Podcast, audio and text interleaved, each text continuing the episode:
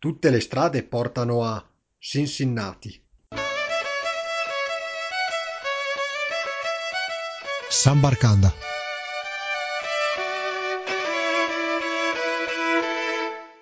Ciao a tutti amici di Sanbarcanda e benvenuti a questa nuova puntata. Oggi per la prima volta in 6 stagioni vogliamo in America del Nord e precisamente negli Stati Uniti, nello stato dell'Ohio, come avete visto dall'introduzione, e lo facciamo conoscendo tanti aspetti interessanti di questo stato, degli States, e lo facciamo in compagnia della nostra ospite Francesca Gottardi, una ex studentessa di giurisprudenza a Trento che ha intrapreso uno straordinario percorso universitario e professionale di cui poi ci parlerà. E Francesca vive nella città di Cincinnati, nell'Ohio. Innanzitutto ciao Francesca e grazie di essere qui con noi a Samba Radio. Ciao Nicola e ringrazio te di avermi come ospite nel tuo programma. È un onore, è un piacere. Ecco, una carriera, come ho detto, straordinaria, caratterizzata dal tuo inizio di percorso a Trento in giurisprudenza e che poi hai potuto potenziare ulteriormente trasferendoti all'estero. E come sei giunta negli States esattamente? Allora Nicola, mi sono laureata nel 2016 in giurisprudenza con un indirizzo di diritto europeo e internazionale. Ho svolto quasi metà del mio percorso in realtà all'estero, dove già durante appunto il mio percorso accademico universitario e a Trento avevo fatto un periodo di 6 mesi in Erasmus a Madrid, poi sono volata negli Stati Uniti dove ho trascorso un altro periodo all'estero nell'ambito della convenzione bilaterale col Vermont e dove sono poi rientrata in ricerca tesi. Ed inoltre ho svolto anche un periodo di tirocinio presso il governo del Sud Australia ad Adelaide. Quindi già come studentessa di giurisprudenza a Trento avevo ben chiaro che la mia carriera si sarebbe poi svolta a cavallo tra Italia e estero. Infatti poi dopo la laurea ho svolto un tirocinio post laurea presso la provincia di Trento, che si è svolto appunto in maniera parziale a Trento e che ha avuto una componente significativa presso l'ufficio, la rappresentanza del Trentino Alto Adige presso l'istituzione europea a Bruxelles. E è stato lì che ho maturato l'idea di proseguire i miei studi oltreoceano e nel 2017 ho iniziato un master post laurea in diritto americano ed internazionale qui all'Università di Cincinnati, dove sono tuttora. Infatti dopo il programma di master ho proseguito con un programma di dottorato di dual degree, quindi sono 2 dottorati in un'unica. È un percorso composto da 2 dottorati, un po' difficile da spiegare, uno in scienze politiche e uno in diritto internazionale. Ed ora lavoro presso l'università come assistente alla cattedra, assistente universitaria, e poi lavoro anche presso una multinazionale, la General Electric qui a Cincinnati. Ed è un percorso tra l'altro che hai potuto così valorizzare non solo all'interno degli States, ma sei stata anche tra le varie tappe in Georgia, non è così? La Georgia caucasica, perché c'è anche lo stato della Georgia all'interno degli Stati Uniti, quindi tendiamo a non fare confusione tra le due cose, quindi la Georgia asiatica. Certo, apprezzo la distinzione, infatti in molti si confondono le due realtà ben diverse. Sì, nell'ambito, una volta che ho cominciato la mia carriera qui, accademica qui, sono diventata membro dell'Istituto per i diritti umani, che è un istituto di cui l'Università di Cincinnati va molto orgogliosa, e sono stata selezionata per essere la prima candidata, la prima fellow dell'Università americana a lavorare presso il Ministero degli Interni della Repubblica della Georgia, che proprio quell'anno aveva aperto aveva inaugurato il suo Dipartimento di Protezione dei Diritti Umani nella capitale Tbilisi. È stata un'esperienza veramente formativa e ho trascorso il periodo da maggio 2018 ad agosto 2018 in Georgia, e veramente sono molto grata all'università e al governo della Georgia per avermi dato questa opportunità, che è stata veramente eye-opening, come direbbero qui negli Stati Uniti, ovvero molto significativa per il mio percorso accademico e formativo. Prima di passare a parlare un po' della vita anche universitaria all'interno degli Stati Uniti, focalizziamoci un attimo sulla Georgia. È chiaramente un universo completamente diverso da quello che caratterizza un po' l'Occidente. Così, a vedere anche dalle immagini, si può proprio notare un paese a metà strada tra l'Occidente e l'Oriente. Che impressione ti aveva fatto così di primo impatto arrivare a Tbilisi? Sai Nicola, è stata un'esperienza che mi ha sicuramente messo al di fuori della mia comfort zone, nel senso che si è trattato proprio di un'esperienza completamente nuova, a partire dalla lingua, che è un universo a parte, hanno un alfabeto molto peculiare della zona e è assolutamente incomprensibile per chi non è entrato in contatto in precedenza, nel senso che non ha nessuna similarità con altre lingue, con le lingue europee oppure con le lingue che siamo abituati ad orecchiare. Quindi mi sono veramente sentita catapultata in un mondo completamente nuovo. E poi è anche un paese dove si respira ancora un'area post-sovietica, nel senso che è un paese che si sta ancora riprendendo da decenni di comunismo, e che lo sta facendo in fretta e con molta proattività, quindi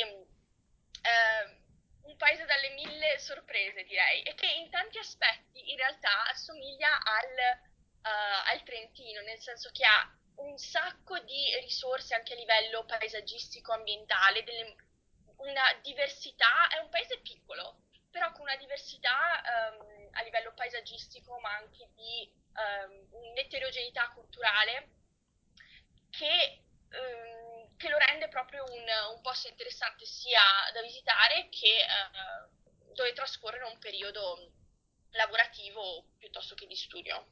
Certo, anche perché passiamo dalle montagne del Caucaso, anche piuttosto alte, sembra un po' quella cornice, come hai detto, alpina.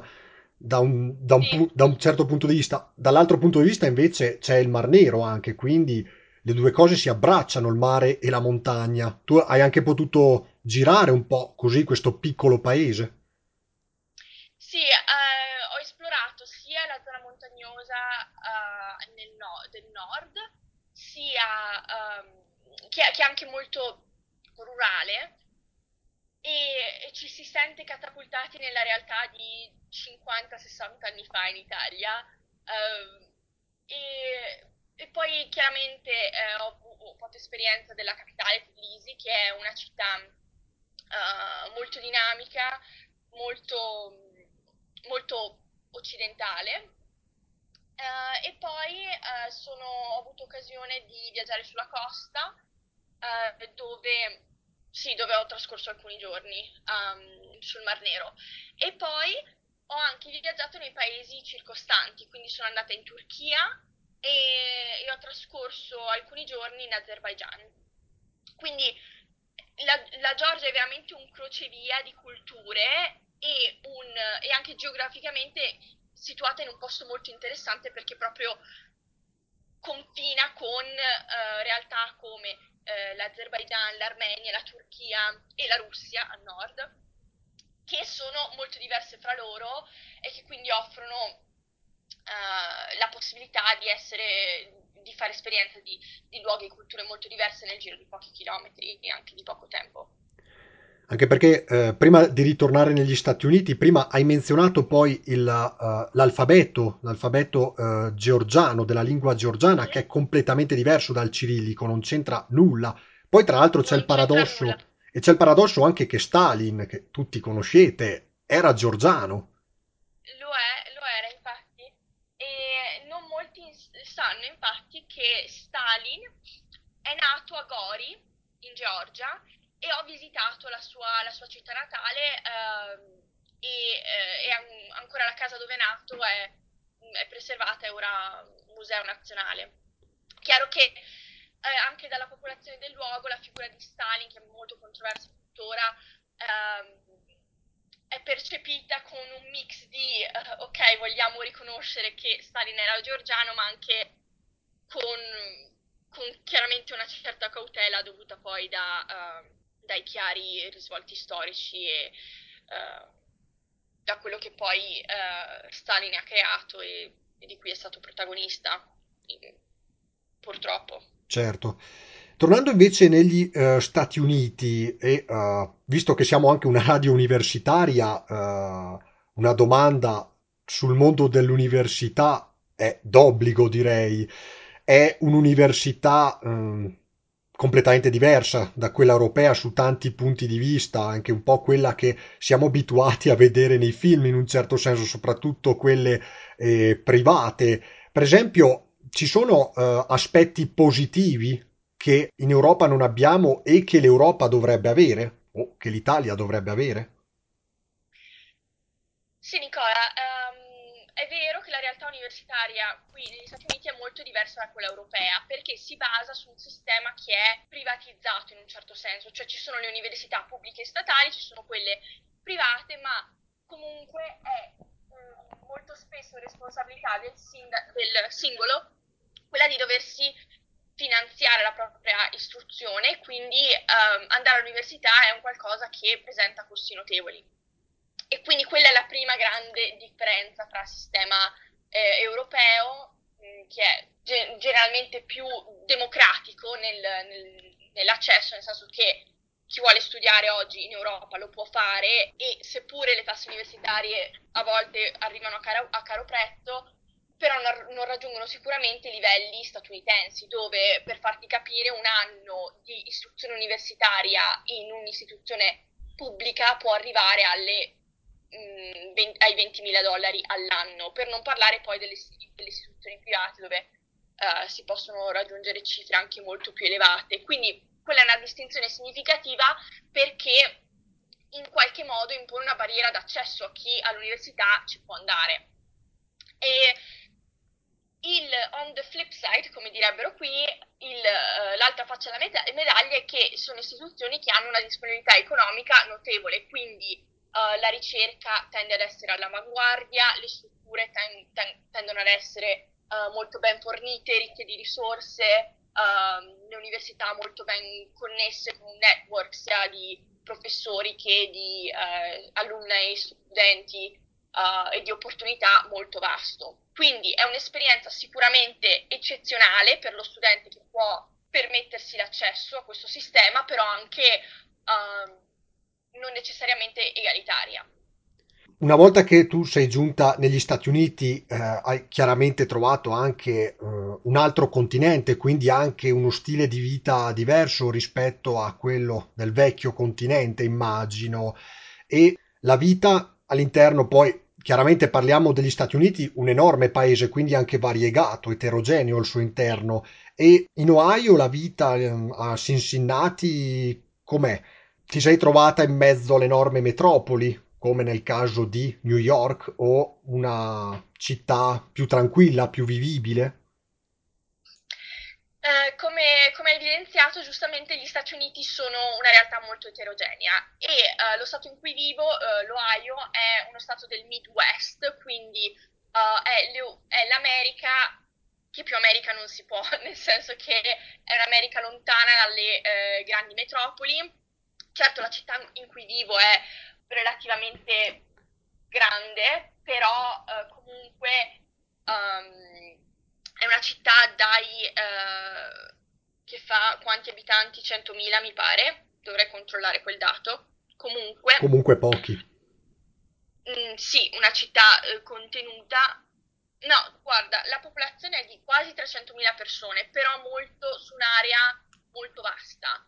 e quindi non si respira di sicuro l'atmosfera metropolitana di New York o di grandi città come quelle della California, come Los Angeles, San Francisco, eccetera. Però sono molto grata di questa esperienza perché mi ha proprio immerso completamente in quella che è l'esperienza di vita americana, nell'America più pura. E quando mi chiedi distinzioni fra stile di vita europeo e americano, sono sicuramente enormi, a maggior ragione perché appunto vivo in una zona relativamente rurale, poco metropolitana, nel Midwest. Quindi la prima distinzione è aree enormi, spazi enormi, collegati solo da un trasporto su strada. Quindi io sono arrivata qui negli Stati Uniti, Nicola, non avevo una macchina, non avevo la patente e pensavo di poter continuare a vivere come vivevo in Europa, quindi basando la mia quotidianità sul movimento via trasporto pubblico, in modo molto indipendente. Invece mi sono resa conto ben presto che qui non sarebbe stato possibile, perché i trasporti pubblici sono quasi inesistenti in aree come la mia.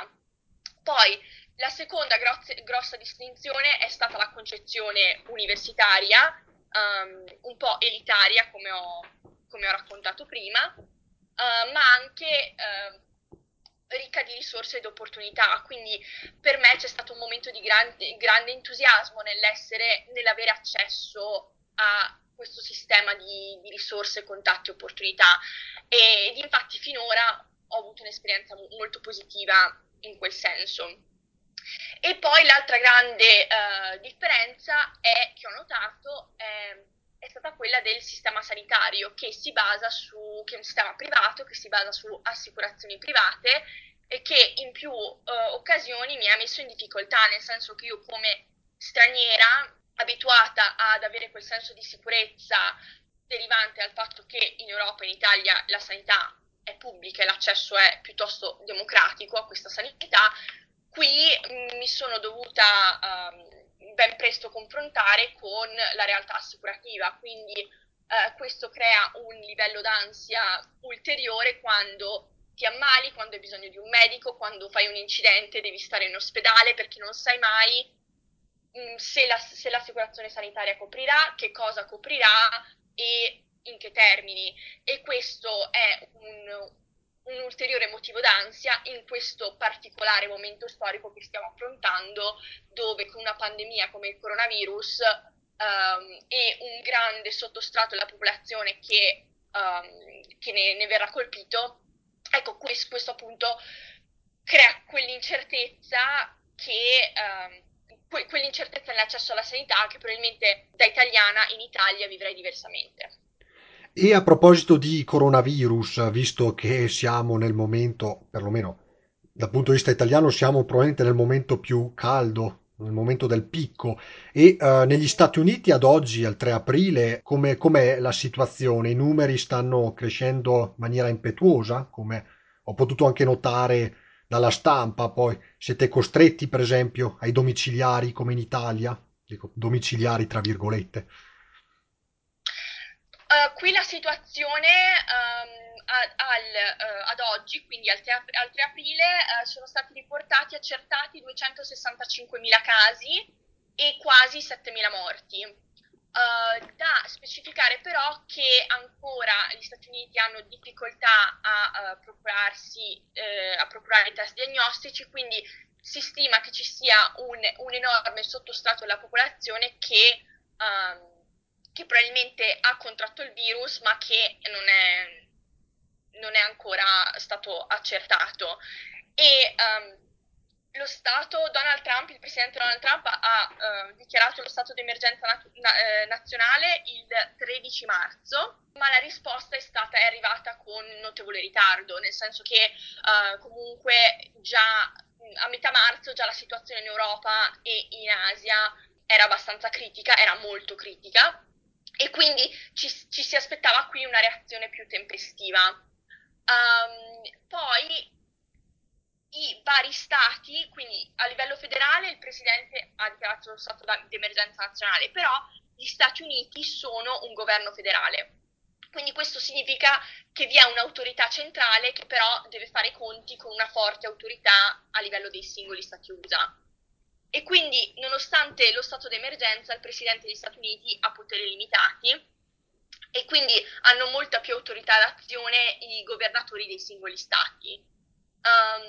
E pertanto poi la dichiarazione dello stato d'emergenza nazionale ha catalizzato risposte molto differenti, molto diversificate nell'ambito del territorio nazionale, e alcuni stati come l'Ohio hanno agito in modo molto tempestivo, con misure atte a chiudere le università e i luoghi pubblici, dove sono stati cancellati eventi importanti che prevedevano raduni di massa come concerti, conferenze. Ed altri stati invece non hanno attuato nessuna misura fino a pochi giorni fa, e quindi c'è stata una reazione molto poco omogenea e molto poco coordinata, che si ritiene sia alla base dell'aumento esponenziale dei numeri di contagi, perché non sono state adottate in modo tempestivo, in modo uniforme, misure in tutti gli stati. E quindi ora direi che la maggior parte, tutti gli stati hanno qualche misura preventiva in atto, alcuni stati più di altri. In California abbiamo una situazione di lockdown, e quindi di domiciliari, come li hai definiti tu, molto simile all'Italia. Qui nell'Ohio abbiamo una situazione dove le persone sono incoraggiate a lavorare in remoto, a stare a casa, però di fatto si può uscire tranquillamente e non c'è nessun controllo sul movimento dei singoli, e altri stati che hanno una politica ancora più lassa. Poi però c'è da dire che la situazione sta evolvendo in modo così rapido che chissà come sarà fra qualche giorno. C'è anche però da notare una notevole differenza culturale, nel senso che mentre in Italia e in Europa siamo abituati a un'azione governativa, ad una presenza dello Stato e del governo che è piuttosto importante, qui negli Stati Uniti c'è sempre stata un'attenzione particolare all'autonomia individuale, anche una società che si sa piuttosto è basata sull'individuo, è piuttosto individualista, e quindi misure drastiche come quelle europee, italiane, si fanno fatica a concepire e ad applicare qui, proprio perché si tratta di una mentalità completamente diversa. Ecco, e tornando a te invece, tu negli Stati Uniti ambisci a diventare insegnante, in questo momento sei assistente, non è così? Del docente. Sì, al momento sono assistente alla cattedra all'università e sosterrò l'esame per poi poter diventare professoressa a tutti gli effetti a fine estate, e è un esame che in realtà è una componente integrante del mio dottorato, e quindi ora appunto sono assistente e a fine estate sosterrò questo esame che mi permetterà di tenere i miei corsi universitari come professore associato. Però in realtà in parallelo porto avanti anche la mia carriera legale, nel senso che ho sostenuto l'esame d'avvocato qui negli Stati Uniti, che ho passato in diverse giurisdizioni, e quindi non appena terminerò il mio dottorato sia in scienze politiche sia quello in diritto, vorrò praticare per alcuni anni ed al contempo insegnare. Entrambe le attività sono due cose che mi rendono veramente felice e che si complementano molto bene a vicenda, e quindi che, ripeto, vorrò portare avanti in maniera congiunta nei prossimi anni. Mi resta che farti un grande in bocca al lupo. Crepi Nicola, e ti ringrazio per aver raccolto la mia esperienza. E un'ultima domanda, consiglieresti, o meglio, c'è una zona degli Stati Uniti che consiglieresti in particolar modo per chi vuole intraprendere un percorso di studio o anche di lavoro post laurea negli States? Questo dipende molto dal tipo di percorso che poi il singolo vuole intraprendere, nel senso che ogni area, ogni stato ha i suoi pro e i suoi contro.